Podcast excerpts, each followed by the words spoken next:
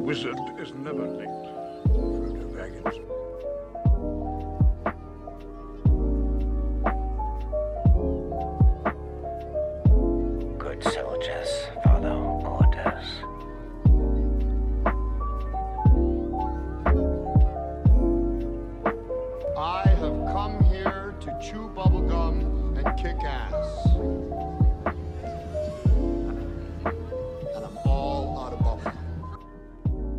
Καλώς ήρθατε κυρίες και κύριοι σε ένα ακόμα επεισόδιο Geek Basement. Είμαι ο Χώστας, Λεωνίδας Ελευθεριάδης, μαζί με τους Κωνσταντίνο Οθονέο και Κυριάκο Δωματζόγλου Καλησπέρα, παιδάκια. Χαίρετε. και είμαστε εδώ σήμερα... είμαστε εδώ Ο σήμερα... μάγκας. Χαίρετε. Ωραία. Ε, Ε, Έλα, τέλος, τέλος, τέλος.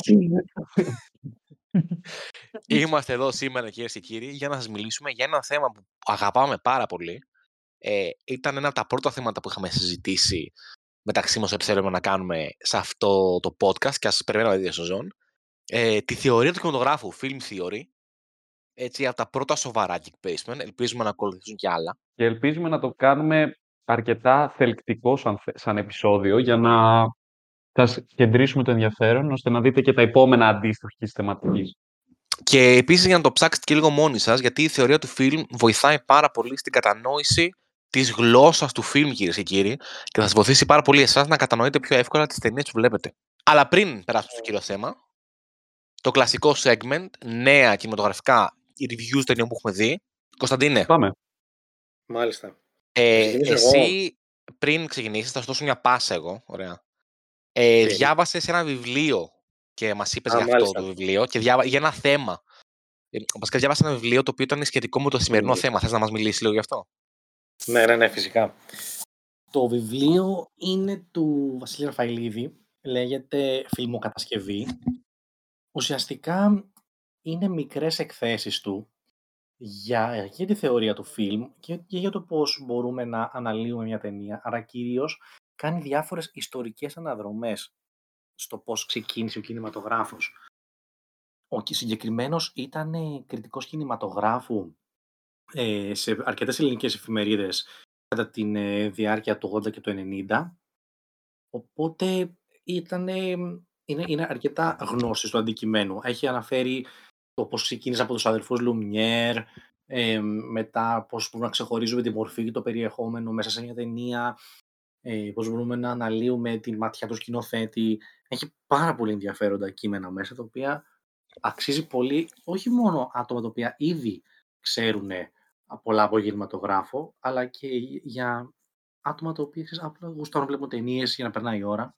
Είναι πολύ ωραίο να το διαβάσετε αυτό το βιβλίο, γιατί θα σας μάθει όχι μόνο το, το πώς να αναλύετε και να εκτιμάτε πραγματικά τις ταινίες, αλλά να διαβάσετε και έναν άνθρωπο που ήταν γνώση, που ήταν όλη του η ζωή ο κινηματογράφος, το πώς έβλεπε αυτός αυτή την τέχνη και με τι πάθος μιλάει για αυτήν. Συνοδευτικά με αυτό το επεισόδιο είναι ότι πρέπει αυτό το βιβλίο. Έτσι το ακούω. Ναι, φυσικά. Οριακά promotion. Ο- Να μας δώσει Έχει λεφτά. ο ο- Ραφαηλίδη πάντα. Μάλιστα. Οριακά Έχει promotion. πεθάνει. Οκ. Πολύ... Α, Το estate του. Ε, μάλιστα. Καμιά ταινία είδες; Ε, όχι, δεν είδα, αλλά θα δω αύριο ή μεθαύριο το The Cure του 1997. Είναι μια Ιαπωνέζικη νομίζω παραγωγή. Είναι ένα θρίλερ στο οποίο ε, άτομα δολοφονούν αγνώστους και μετά κάνουν σαν να μην συνέβη τίποτα. Σαν να το έχουν διαγράψει από τη μνήμη τους. Του πότε είναι; Του 97, The Cure. ok. Ε, από ό,τι διάβασα, αυτή η ταινία και έχει διχάσει πολύ τους, ε, ε, αυτό, αυτό- τους θεατές, να το πω, ναι. Το κοινό, το κοινό καλύτερα. Αλλά το σκηνοθέτης δεν έχει δώσει ίχνος hint για το τι συμβαίνει στην ταινία, το τι ήθελε να Μμμ. πει με αυτή την ταινία. Συγγνώμη, ε, Οθονέ, να σε, να σε διακόψω. Γιατί Ναι. τώρα είδα ποια ταινία, για την ταινία. Την έχω δει, δεν θυμόμουν πώς λέγεται Ναι. και είναι δύσκολη.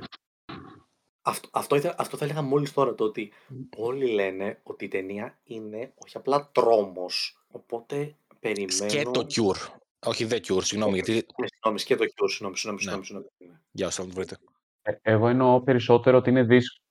ότι είναι δύσκολη ε, να την παρακολουθήσεις και το αφήνει όντως πάρα πολύ φλού. Δύσκολη εννοείς δυσνόητη ή δύσκολη με αυτά που βλέπεις. Είναι πολύ τρομακτικά, παύλα, Όχι, όχι. φρικιαστικά. Τρο- τρομακτικά δεν μου έχει μείνει, γιατί έχει και καιρό που την είδα, αλλά θυμάμαι ότι ήταν δύσκολο ξέρεις, Μμμ. να βάλεις ουσιαστικά τα κομμάτια του puzzle σε μια ε, σειρά, ας πούμε. Ναι, κατάλαβα. Ok, ok.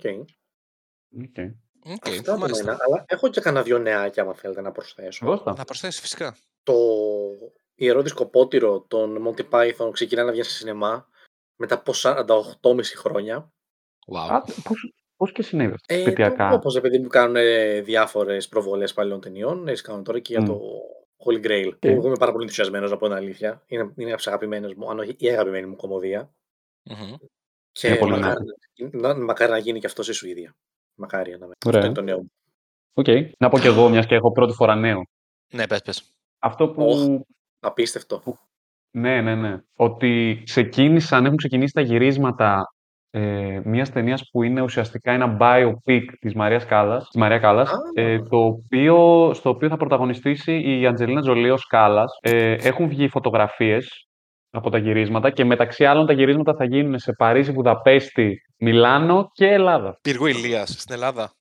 Ε, κάπου διάβασα στον πύργο Ηλίας, όντως το διάβασα, δεν ξέρω αν ισχύει, αλλά γενικά στην, ότι έχει και γυρίσματα στην Ελλάδα σίγουρα έχει. Οκ. Μπράβο, ρε φίλε, πολύ ωραία. Ε, εγώ να πω ότι βγήκε πριν από λίγες ώρες το τελευταίο τρέιλερ του Ναπολέον, το οποίο περιμένουμε με ανυπομονησία. Εγώ έχω χτυπήσει ήδη τατού. Ναπόλεον Να- σε όλη την πλάτη. Εγώ θα Σαν- ξεκινήσω να... Έχει και Και- και- Ridley Scott. Ridley Scott πίσω πλάτη και μπροστά σαν του Tupac, Ride or Die με τον Ναπόλεον πάνω στο άλογο. τέλειο, τέλειο. Ride Horse or Die. Ο Χριστός Ε, και η Παναγία. θα, θα κυκλοφορήσουν δύο version. Στο cinema θα κυκλοφορήσει μία version 3,5 ώρες και στο Apple TV μετά από μερικούς μήνες θα κυκλοφορήσει το Director's Cut του Ridley Scott που θα είναι 4,5 ώρες. Εγώ θα Σύγχρονος ξεκινήσω. Ridley Scott. Ε, να σου πω κάτι. Γιατί όχι, είναι στα 80 φεύγα του, δεν τον νοιάζει πλέον. Και επίσης Ε, Εγώ είναι, και μέσα σε έχω έναν, τελειώσει. είναι και σε ένα πεδίο το του έπους εποχής, το οποίο το έχει πάρα πολύ ο Ridley Scott. Ναι, ρε. Ναι. Σκηνοθετικά. Τώρα τελειώνει και τον Gladiator το 2. Με τον Paul Mescal. Συγγνώμη, το... να κάνω μια ερώτηση. Το Last Duel του Ridley Ναι. Scott δεν ήταν. Ναι. Μμ. Φόλα δεν ήταν. Δεν το Ε, έχω όχι, δει. δεν ήταν. Ε, εγώ εμένα στην αρχή μου είχε αρέσει, αλλά η αλήθεια είναι ότι. Εντάξει, έχει τα θέματα Εντάξει, του. Φόλα δεν. ο, Εντάξει, φόλα. Εντάξει, πρώτο χαρακτήρισα και εγώ λάθος. Μπορεί να μην ήταν άριστο. όχι, όχι, δεν είναι. Καλό, αλλά δεν, ήταν είναι οκ. από τα, δεν είναι από τα καλά τους σίγουρα. Εντάξει, και το House of Gucci είναι το Ridley Scott. Εντάξει, ρε, bro, δεν είναι όλες Ναι, οι μου μιλά- ταινίες ναι. τέλειες. Καλά. Αλλά, ας Εσύ πούμε, το μόνο έχεις δει Gladiator- Μόνο κανένα δύο ταινίες τους σου άρεσαν.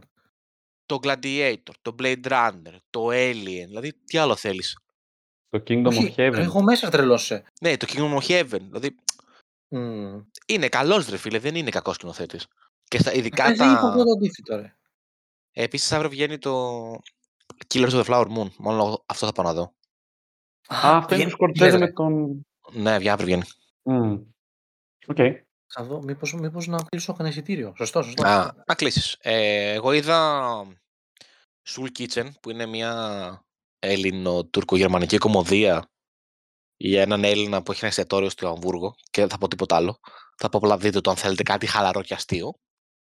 Ε, στο soundtrack ε, φιτσουράρουν οι Locomondo με τον Φραγκοσυριανή. οκ. Ε, το Days of Being Wild του Wong Kar Wai που είναι νομίζω το, πρι- αν δεν κάνω λάθος, το prequel του unofficial prequel του In the Mood for Love. Σ- Συγγνώμη. Το Days of Being Wild είναι το Ναι. unofficial prequel του, του In the Mood for Love. Α, ναι, συγγνώμη. Ε, συγγνώμη, δεν. Ε, χάθηκα, συγγνώμη. Έχεις δίκιο, έχεις δίκιο. Ναι. Ναι, γιατί μέσα συναντάς το χαρακτήρα, δεν είναι ο main χαρακτήρας, αλλά παίζει ότι πας Ναι. από το In the Mood for Love.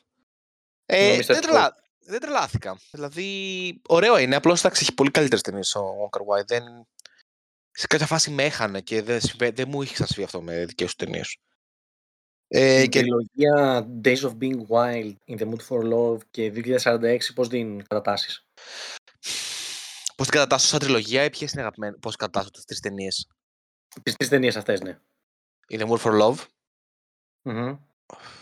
2046 Ε, ναι, εντάξει. Ναι, ναι, ναι, μαζί σου, μαζί και, σου. και εγώ, ναι, ναι. και μετά το Days of Being Wild. Αν και, και το 2046 δεν είναι τόσο καλό όσο το In the Mood for Love. Ε, καλά, φυσικά. Αμέ- Αμένα μέσα αρκετά το 2046. Μέσα κοιτά. Και, και εμένα, ωραίο είναι. Πώς, εντάξει, δεν είναι τόσο καλό. Μμμ. Ε, το ντοκιμαντέρ του Μπέκαμ είδα στο Netflix. Ω Θεέ μου. Είναι, Άμα, άμα κάποιος από εδώ πέρα θα το έβλεπε, θα ήσουν εσύ. Ναι, bro, είναι, πάρα πολύ ωραίο, ξεκάθαρα. είναι πάρα πολύ ωραίο. Είναι πάρα πολύ ωραίο. Είναι τεχνικά πολύ καλό. Είναι πολύ καλό γυρισμένο και είναι πάρα, έχει πολύ καλό μοντάζ. OK, why not; Ε, δηλαδή, κα- αν δεν σε ενδιαφέρει ο Μπέκαμ, εντάξει, προφανώς μην το δείτε. Αλλά είναι πολύ καλό ντοκιμαντέρ. Δηλαδή, έχω δει ντοκιμαντέρ με πιο, ε, με, που τα άτομα με ενδιαφέραν πιο πολύ. Ας πούμε, έχω δει ντοκιμαντέρ για το Μιφούνε, το οποίο δεν μπορούσα να το δω, ρε, ήταν απίστευτα βαρετό. Ενώ έχει πολύ ενδιαφέρουσα ζωή. Ήταν κακογυρισμένο, κακοκομμένο. Του Μπέκαμ είναι τέλειο και είναι πέντε ώρες, έτσι, δεν είναι μικρό. Είναι, Α, τεσ... δεν είναι επεισόδια. είναι τέσσερα επεισόδια, μια μισή ώρα. Ω, Ναι. οκ. Είναι τέσσερα επεισόδια, ε, μία ώρα και δέκα, μία και είκοσι. Είναι μεγάλο. Και το είδα νερό, Μμμ. νεράκι το, το ήπια. David Beckham, bro, μπράβο του. Και είναι δικιά του παραγωγή. Οπότε είναι, φαίνεται λίγο τέλειος. Αλλά επίσης ο David Beckham δεν έχει μιλήσει ποτέ ξανά. Δηλαδή όλα αυτά τα που λέει στο ντοκιμαντέρ δεν τα, δεν τα έχει πει ξανά. Δεν έχει κάνει δηλώσεις ποτέ για τα γεγονότα της ζωής του. Και αν παρακολουθείς λίγο Μμμ. ποδόσφαιρο, είναι λίγο. Έχει, κα- έχει κάνει πραγματάκια ο Beckham. Δηλαδή έχει, έχει, υπάρχει controversy γύρω του σε αποφάσεις που έχει πάρει. Ναι. Για τις οποίες δεν έχει μιλήσει ποτέ. Ε, πολύ μου άρεσε. Άμα σας αρέσει ο Beckham ή το ποδόσφαιρο της εποχής, το συστήνω. Ωραία. Ε, Οκ. Να περάσουμε στο main θέμα. Μμμ. Ε, επειδή το θέμα είναι λίγο μεγάλο και υπάρχουν πολλά να πούμε για τη θεωρία του κινηματογράφου, το, το format της εκπομπής θα είναι το εξής. Μμμ. Εγώ θα κάνω μια ιστορική αναδρομή. Ωραία. Θα ξεκινήσω να μιλάω για, την, θε- για τη θεωρία του κινηματογράφου και την ιστορία της. Και θα εξηγήσουμε λίγο τις διαφορές ανάμεσα στα δύο. Και όποτε έχετε κάτι να πείτε, να εμβαθύνετε λίγο παραπάνω στη χρονική περίοδο που βρίσκομαι, θα με διακόπτετε και θα μιλάτε. Και θα γίνεται ζήτηση. Μμμ. Ναι, ναι, πάμε, πάμε, πάμε. Go on. Ωραία. Λοιπόν, καλώς ήρθατε κυρίες και κύριοι. Θα σας πω μια ιστορία. Η θεωρία του κινηματογράφου είναι ουσιαστικά η μελέτη του κινηματογράφου ως καλλιτεχνικό μέσο. Πρωτοεμφανίστηκε σαν θεωρία του κινηματογράφου το 1920, αν και υπήρξαν προσπάθειες να δοθεί ορισμός για την κινούμενη εικόνα από το 1890, λόγω της δημιουργίας της κάμερας από τους αδερφούς Λουμιέρ το 1896. Ναι, κάπου. Ε, ο- ο- η πραγματική ιστορία είναι ότι ο Τόμας Έντισον δημιούργησε μία, ένα μηχάνημα το οποίο το έλεγε κινηματογράφο, κυριολεκτικά το έλεγε κινηματογράφο, το 1890. Αλλά μετά οι αδερφοί Λουμιέρ κατάφεραν να φτιάξουν μια κάμερα η οποία θα χρησιμοποιεί το, το παραδοσιακό φιλμ, αυτό το λεπτό εύπλαστο φιλμ που ξέρουμε. Ο τότε κινηματογράφος χρησιμοποιούσε, ο κινηματογράφος του Έντισον χρησιμοποιούσε άλλη τεχνική για να καταγράφει αυτή την εικόνα. Την κίνηση Οκ. μάλλον. Μμ. Οκ, τέλεια, δεν το ήξερα Οκ. αυτό. Ευχαριστούμε, Ευχαριστούμε Μμμ. Κωνσταντίνε. Να είσαι καλά. Ε, ωραία. Η θεωρία του φιλμού ουσιαστικά τι κάνει; Ουσιαστικά αναλύει τον κινηματογράφο σαν μια γλώσσα, ψάχνει τους κανόνες και ψάχνει να δει πώς αλληλεπιδρούν μεταξύ τους αυτοί οι κανόνες για να περάσει το μήνυμα που θέλει η εκάστοτε ταινία. Ωραία. Ε, ουσιαστικά αποσυνθέτουν το φιλμ στα, στοιχεία, στα βασικά του στοιχεία, στα στοιχεία που το απαρτίζουν και βλέπουν πώς αυτά αλληλεπιδρούν μεταξύ τους. Έτσι, γι' αυτό σας είπαμε και πριν ότι αν γνωρίζετε λίγο θεωρία του φιλμ, μπορεί και κάποιος πολύ εύκολα να αρχίσει να πιάνει αυτά τα στοιχεία, αυτά τα patterns που υπάρχουν. Γιατί αυτά υπάρχουν παντού. Θέλοντας και μία, ακόμα από ταινίες art house, ας πούμε, ταινίες γαλλικές μέχρι και Marvel, υπάρχουν patterns και υπάρχουν σχέσεις μεταξύ των διάφορων αυτών στοιχείων. Ωραία. Η θεωρία του κινηματογράφου λοιπόν ξεκινάει από το 1920 και στην αρχική της μορφή αναλύει κυρίως την εικόνα και το μοντάζ. Πολύ βασικά δηλαδή, πράγματα. Χ- δηλαδή αναλύει κυρίως το τι είναι ο κινηματογράφος. Γενικά, ε, αυτό ήθελα να πω ότι ε, στην αρχή, ρε παιδί μου, ως, πρώτο, ως μια νέα μορφή έκφρασης, ασχολήθηκε η κλασική, ας πούμε, ε, τα κλασικά ερωτήματα που αφορούν το σινεμά και τον κινηματογράφο είναι το τι ακριβώς είναι αυτό το μέσο, τι μπορεί να προσφέρει, τι, δηλαδή τη φύση του ίδιου του μέσου.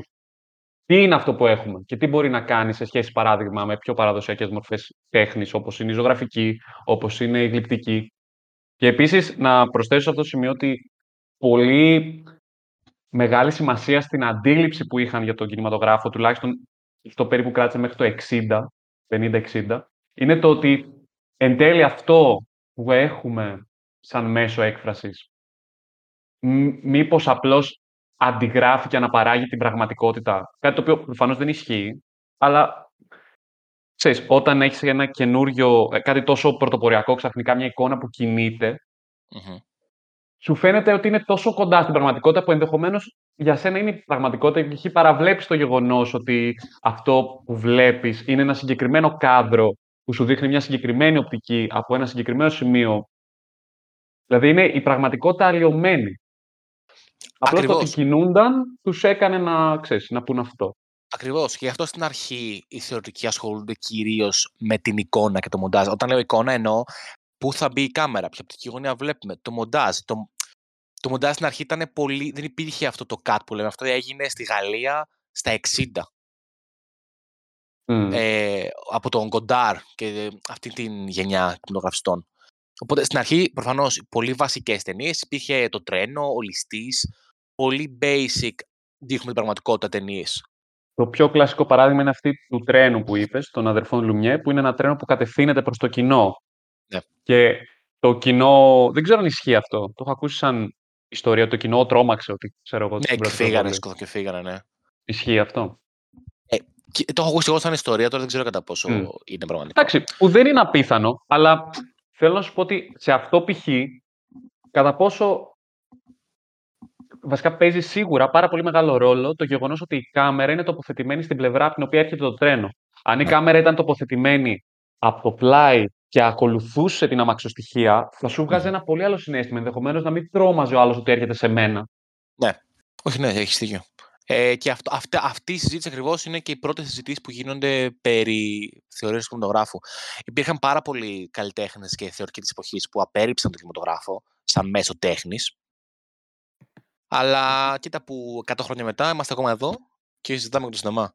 Ε, στη συνέχεια, ε, α, από, από τις αρχές του 1940, το focus της θεωρίας του κινηματογράφου περνάει στην αναπαράσταση της πραγματικότητας και πώς αυτό επιτυγχάνεται. Και αυτό επίσης το βλέπεις πάρα πολύ στις ταινίες της εποχής, οι οποίες είναι πολύ πιο προσγειωμένες στην πραγματικότητα και από τις πιο προηγούμενες ταινίες τύπου Μετρόπολης, η οποία ήταν ε, ουσιαστικά μια φουτσουρι, ένα φουτουριστικό sci-fi. Στα 40 μέχρι τα 60 παίζει πάρα πολύ το νουάρ, ε, πολεμικές ταινίες, ταινίες πολύ τις επηρεασμένες και από τον πόλεμο φυσικά, αλλά και από, και από διάφορα κινήματα άλλα της τέχνης που κινούνται παράλληλα με τον κινηματογράφο. Ε, υπάρχει μια πιο προσπάθεια αναπαράστασης της πραγματικότητας. Ε, αυτό που λες ε, συνδέεται πολύ με αυτό που έψαχνα, ότι ουσιαστικά υπάρχουν δύο πολύ χοντρικά, δύο, πολύ, δύο οπτικές πάνω στην κριτική της μιας ταινίας. Ωραία. Μμμ. Και στην άποψη που, και στην οπτική για τον κόσμο που σου δίνει μια ταινία. Αυτό που λες είναι ο ρεαλισμός. Ναι. Που ουσιαστικά, ρε παιδί μου, το πιο θα μπορούσαμε να πούμε ότι σ- αν στη μία άκρη βρίσκεται ο ρεαλισμός, το πιο ακραίο κομμάτι του ρεαλισμού είναι το ντοκιμαντέρ. Ναι. Που, οκ, πάλι πρόκειται περί... Δηλαδή, μια αφήγηση την έχει, έχει μια σκαλέτα, δεν είναι ότι είναι η πραγματικότητα όπως ακριβώς είναι. Ποτέ δεν θα είναι κάτι τέτοιο, γιατί πρόκειται για μια μορφή έκφρασης. Ότι πάντα η μορφή έκφρασης φελ- φιλτράρεται μέσα από τον δημιουργό. Μμμ. Αλλά το ντοκιμαντέρ νομίζω είναι η πιο μ, η εκδοχή κινηματογράφησης, η οπτική, η οποία εφάπτεται πιο, φτάνει πιο κοντά μάλλον στην, ε, στην πραγματικότητα. Είναι η πιο ρεαλιστική εκδοχή του. Τελειώνοντας με το 1940 και το 1950, στο 1960, επηρεασμένη από την εξέλιξη της τέχνης και της φιλοσοφίας, αρχίζει να εισάγεται στην θεωρία του κινηματογράφου η ανάλυση της ψυχολογίας και του φύλου, μαζί με φυσικά το δεύτερο κύμα φεμινισμού. Τώρα, αυτό που παρατηρήσαμε ε, είναι ότι αυτές οι αλλαγές, γενικά το focus της θεωρίας του κινηματογράφου, είναι επηρεασμένες και από διάφορα κινήματα τέχνης της εποχής. Δηλαδή, η θεωρία της τέχνη, η θεωρία τη- του κινηματογράφου δεν βρίσκεται στο κενό, δεν είναι μόνη της, αλλά συνυπάρχει με την πιο γενική θεωρία της τέχνης και είμαστε γενικά σε μια εποχή που τα διάφορα κινήματα ε, οργιάζουν, αλλάζουν συνέχεια, υπάρχουν καινούργια κινήματα κάθε δύο-τρία χρόνια ε, και επηρεάζεται φυσικά και από τις πολιτικές και επιστημονικές ε, εξελίξεις της εποχής. Ε, ναι, πες. συνέχισε, συνέχισε, συγγνώμη. Ε, Όχι, όχι, ήθα- συγγνώμη, συνέχισε. Ήθελα να πω ότι υπάρχουν θεωρητικοί, ωραία, όπως ε, η Jean Epstein, η οποία πίστευε ότι ο κινηματογράφος παραμένει ανεξάρτητος από τις υπόλοιπες μορφές τέχνης. Ε, Αλλά και η δικιά μου, εγώ είμαι πιο πολύ της άλλης άποψης και άλλων θεωρητικών που βλέπουν ότι εμ, ο κινηματογράφος πατάει πάρα πολύ πάνω σε πλατωνικές αλληγορίες όπως της σπηλιάς. Ωραία. Ε, το, το οποίο Δηλαδή χρησιμοποιούν- ότι. Ναι, Δηλαδή πες, πες. ότι. ότι Ας πούμε, όχι, π.χ. σε ρωτάω. για τη σπηλιά, αυτοί που απέρριψαν τον κινηματογράφο σαν τέχνη γενικά, πατάνε πάνω στην αλληγορία της σπηλιάς του Πλάτωνα, την οποία παραλληλίζουν με τον κινηματογράφο. Δηλαδή, ότι όπως οι άνθρωποι έβλεπαν τις σκιές που ήταν αντανακλάσεις του φωτός στον τοίχο και έτσι πίστευαν κάτι μη υπαρκτό και μη, μη σωστό, Μμμ. έτσι ο κινηματογράφος, ακριβώς όπως οι σκιές αυτές στον τοίχο, χρησιμοποιείται για να μας ε, αποπλανήσει, οπότε δεν πρέπει να είναι τέχνη. Ωραία. Περίμενε λίγο. Περίμενε λίγο. Ναι, Μια ναι, παρένθεση, γιατί ε, μ' αρέσει, με τρίγκαρε αυτό που μου είπες. Ωραία, ναι, ναι, ναι. Ε, ότι ουσιαστικά δηλαδή ο κινηματογράφος εν τέλει επειδή παίρνουμε και καταναλώνουμε ταινίες, ας πούμε, Μμμ. η αντίληψή μας για την πραγματικότητα είναι οι ταινίες.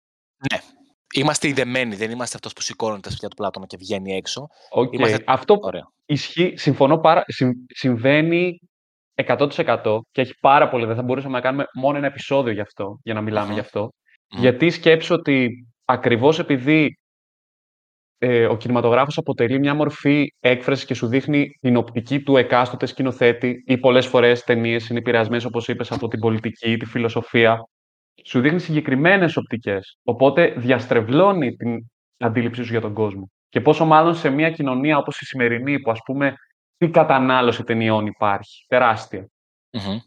Εν τέλει, μήπως χάνεται. Δεν έχω απάντηση σε αυτό το ερώτημα. Απλώς όντως είναι ένα ενδιαφέρον ερώτημα. Μήπως χάνεται, χάνει ο άνθρωπος το πού τελειώνει η πραγματικότητα και πού ξεκινάει το fiction; Συμφωνώ με αυτό που λες, με αυτό το ερώτημα που θέτεις και για μένα, γι' αυτό ακριβώς το λόγο θα πρέπει ο κινηματογράφος να θεωρείται τέχνη. Γιατί ακριβώς θέτει αυτό το ερώτημα και σε βάζει αυτές τις σκέψεις.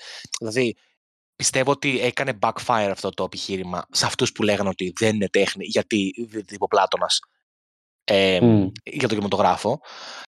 Ε, και βασικά, ναι, έχεις δίκιο, μπορούμε να το συζητήσουμε κι αλλού αυτό, αλλά για να μην ξεφύγουμε. Αυτό το ανέφερα σαν παράδειγμα του τύπου ότι δείτε πώς επηρεάζεται από την ήδη υπάρχουσα φιλοσοφία η θεωρία του κινηματογράφου. Γιατί επίσης σκέψου ότι η φιλοσοφία του κινηματογράφου αναφέρεται και πάρα πολύ στην αισθητική, στην οποία όμως πατάει στη γενική έννοια της αισθητικής από την αρχαία Ελλάδα μέχρι και τον, την αισθητική Μέχρι... του 18ου αιώνα και του γκροτέσκου και του μεγαλείου. οκ. Και βλέπεις, βλέπεις βασικά πόσες φορές βλέπεις πίνακες να γίνονται recreate μέσα στο κινηματογράφο και να, να περνάνε ακριβώς το ίδιο συναίσθημα που θα σου περνούσε, ας πούμε, του Φρίντριχ, ένας πίνακας του Φρίντριχ. Ναι, το μεγαλείο γεν- της γεν- φύσης.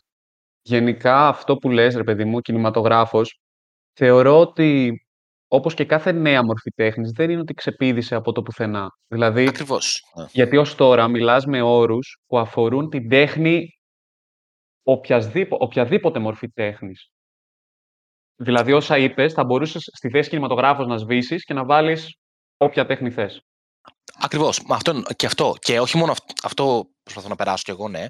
Και πέρα από αυτό, ότι ο κινηματογράφος παίρνει τεχνικές από οι ήδη υπαρκτές μορφές τέχνης, το οποίο το αναφέρει και ο Άιζενστιν και ο Γκρίφιθ, οι οποίοι αναφέρονται π.χ.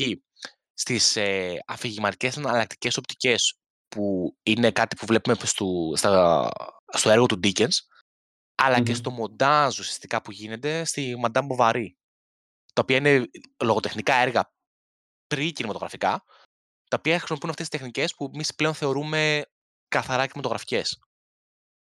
Ναι, ότι η αντίληψη υπήρχε ήδη, απλώς δεν υπήρχε η τεχνολογία και η Ναι. τεχνογνωσία να την φέρεις σε- στο, στο οπτικό κομμάτι. Ακριβώς, ακριβώς. Άρα δεν μπορούμε να λέμε ότι ο κινηματογράφος δεν, Μμ. είναι, δεν συμβαδίζει με την τέχνη της εποχής, όπως προσπάθησε που- να πει η Epstein. Ωραία.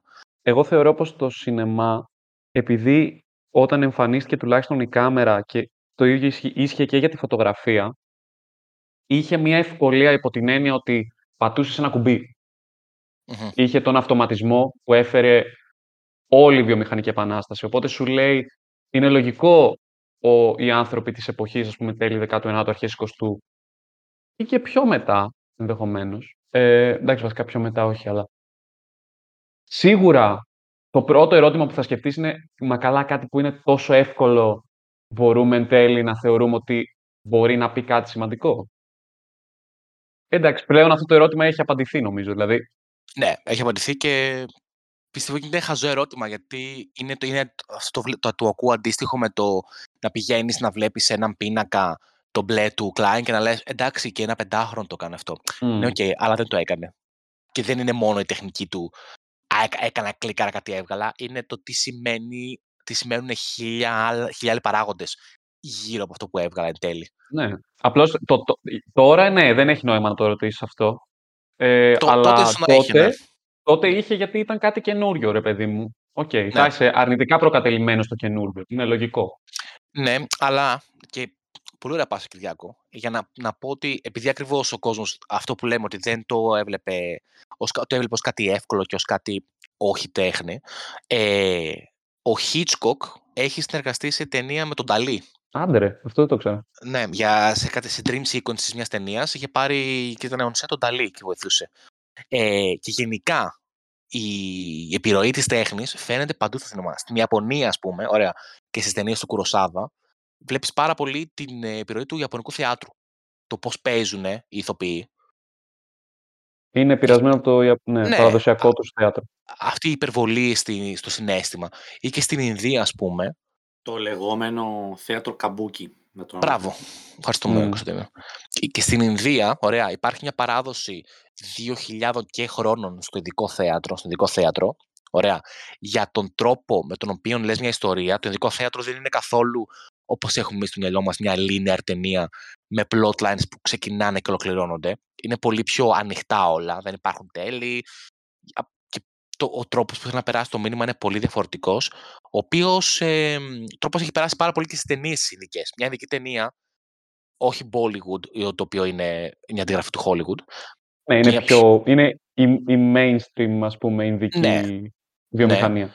Πιο, μια πιο παραδοσιακή ειδική ταινία είναι πολύ διαφορετική στη δομή της από αυτό που έχουμε συνηθίσει εμείς. Οπότε γενικά δεν μπορείς να αρνηθείς ότι, δεν μπορείς να πεις ότι ο τιμοτογράφος βγήκε μόνος του. Είναι συνέχεια της τέχνης. Είναι Είναι ένα ακόμα μέσο των καλλιτεχνών να εκφραστούν. ρε φίλε. ακριβώς. Όλο αυτό είναι ως απάντηση ας πούμε, σε αυτό που είπε που έχουν πει θεωρητικοί ότι δεν είναι τέχνη, μην τον, πήρε- μην τον ε, υπολογίζετε πατώντας πάνω στον Πλάτωνα. Ε, όλα αυτά έτσι στα 60s, ωραία. Και φτάνουμε αισίως στα 1990, τώρα με την ε, εισαγωγή του digital πλέον στο κινηματογράφο, ε, Μμμ. όπου ε, μια μεγάλη μερίδα της φιλοσοφίας του κινηματογράφου επικεντρώνεται σχεδόν αποκλειστικά στη μελέτη του φύλου και συγκεκριμένα στη θέση της γυναίκας στο κινηματογράφο, αλλά και στη χρήση της κάμερας ως ένα αντρικό βλέμμα, ωραία, το γνωστό male gaze, και η πιο γνωστή θεωρητικός που έχει μιλήσει γι' αυτό είναι η Λόρα Μέλβιλ, για την οποία έχουμε πει ότι θα κάνουμε επεισόδιο ξεχωριστό, γιατί είναι πολύ, πολύ βαθύ αυτό το θέμα και μπορούμε να λέμε ώρες γι' αυτό. Ε, νομίζω ο Κωνσταντίνος έχει ετοιμάσει για τη Μέλβιλ έτσι κάτι να πει. Και φτάνουμε στο σήμερα, ωραία, όπου δυστυχώς η παραδοσιακή θεωρία του κινηματογράφου έχει γίνει πολύ Hollywood-κεντρική, ωραία. Ε, παρουσιάζει ως το κύριο έργο του κινηματογράφου δυτικές ταινίες Hollywood, παρά το γεγονός ότι αν το πάρεις και μόνο εμ, ποσοστιαία, το Hollywood βγάζει ένα πάρα πολύ μικρό ποσοστό συγκριτικά με την ετήσια παραγωγή ταινιών, την παγκόσμια. Δηλαδή χώρες όπως η Ινδία, η Κορέα και το Πακιστάν έχουν πολύ πιο μεγάλο σώμα ταινιών από το Hollywood και δυστυχώς η κριτική και η, φιλοσοφία, η θεωρία του κινηματογράφου αυτά τα βλέπουν ως μια διάλεκτο ουσιαστικά της κύριας κινηματογραφικής γλώσσας που είναι το Hollywood. Σε αυτό που λες, σε Ναι. αυτό που λες ε, εγώ σκέφτομαι το εξής. Παράδειγμα, όταν έχουμε Όσκαρ, υπάρχει κατηγορία ξένη ταινία. Τι πάει να πει αυτό; Ακριβώς. Ξένη με γνώμονα ποιο, τι είναι το οικείο, οπότε καθορίζουμε τις άλλες ταινίες ως ξένες; Το αμερικάνικο. Το αμερικάνικο, το, γα- το, το δυτικό ρε φίλε κυρίως, και ναι, συγκεκριμένα το αμερικάνικο και το βρετανικό ας πούμε. Ε, οι ταινίες ακριβώς. που μιλάνε αγγλικά. Από τη στιγμή που μια ταινία είναι πιο. Είναι... και ακόμα και ευρωπαϊκή, μην πας καν σημασία. Θεωρείται ξενόγλωση. Ναι, άμα είναι γαλλική, Ναι, δηλαδή ακόμα και αυτό δείχνει ότι η οπτική μας για τον κινηματογράφο είναι καθαρά αμερικανοκεντρική, ας πούμε. Ναι, τελείως. Και ότι όλες οι υπόλοιπες, ουσιαστικά αυτό άμα ήταν γλώσσα, γιατί εγώ τον, τον κινηματογράφο τον βλέπω σε μια γλώσσα. Το πώς κατανοείς Είναι ε, γλώσσα. το, το σινεμά. Ε, άμα είναι γλώσσα, είναι σαν να λέμε ότι η κύρια γλώσσα είναι ο αμερικανικό κινηματογράφος και όλα τα άλλα είναι διάλεκτοι. Που πρέπει, πατάνε πάνω στον ε, κινηματογράφο τον Αμερικάνικο, αλλά δεν είναι ακριβώς ο σωστός. Και φάνηκε σε αυτό, ακόμα και εγώ τώρα είπα, ότι α, ο Ινδικός κινηματογράφος είναι λίγο διαφορετικός γιατί δεν πατάει στην δομή ταινιών της Αμερικής. Δεν είναι διαφορετικός, είναι κάτι δικό του. Είναι κάτι ξεχωριστό. Ε, Μμμ. Ο Bong Joon-ho, για αυτό που είπες για, το, για τις ξένες ταινίες, έχει πει κα- ένα quote που μου αρέσει πάρα πολύ. Είχε πει ότι αν το αμερικάνικο κοινό ε, καταφέρει να επιδείξει το εμπόδιο δύο εκατοστών που λέγονται υπότιτλοι, θα μπορέσει να, να, Πόσο ανοίξει, ισχύει. να ανοίξει Πόσο το... ισχύει. Ε, ναι, ρε φίλε, ναι. Αυτό είναι, Μμ. είναι πραγματικά είναι δύο εκατοστά. Γι' αυτό έχει πει ότι αν μπορέσει να υπερπηδήσει το εμπόδιο των δύο εκατοστών που λέγονται υπότιτλοι, θα μπορέσει να ανοίξει τους οριζοντές τους σε έναν κινηματογραφικό κόσμο που δεν έχει φανταστεί.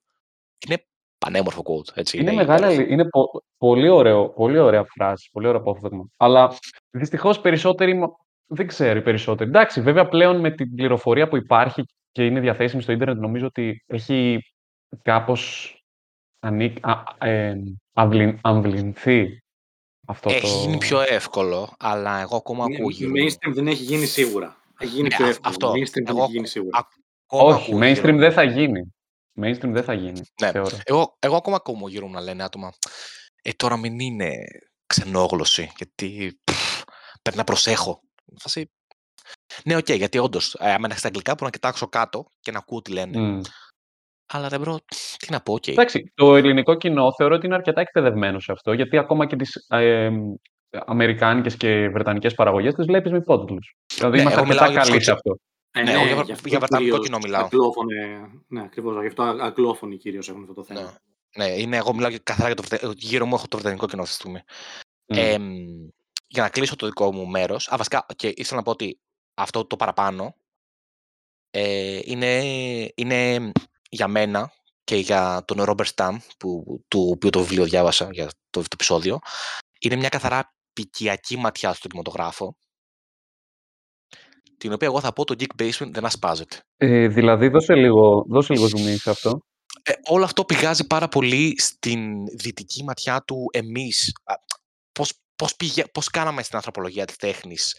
Ε, Μμμ. Ότι πήγαιναν οι, οι άπικοι, παίρνανε ε, α- αγαλματίδια τα οποία στην, εδώ στην Ελλάδα και στην, Α- όχι στην Ελλάδα, συγγνώμη, στην Αγγλία και στη Γαλλία ήταν τέχνη, αλλά για τους ντόπιους είχαν χρηστικές ουσίες. Ήταν χρηστικές- ακόμα και θρησκευτικής Ακριβώς. μορφής. Αλλά εμείς με το δικό μας βλέμμα βλέπουμε αυτό είναι άγαλμα, άρα στην Γαλλία το άγαλμα είναι τέχνη, άρα αυτό είναι τέχνη. Ωραία. Ναι, αλήθεια. Μια είναι. καθαρά, μια καθαρά δυτική ματιά. Έτσι ακριβώς είναι και, έτσι ακριβώς είναι και ο κινηματογράφος. Το κέντρο του σινεμά είναι η Αγγλία, η Γαλλία και η Αμε- η Αμερική.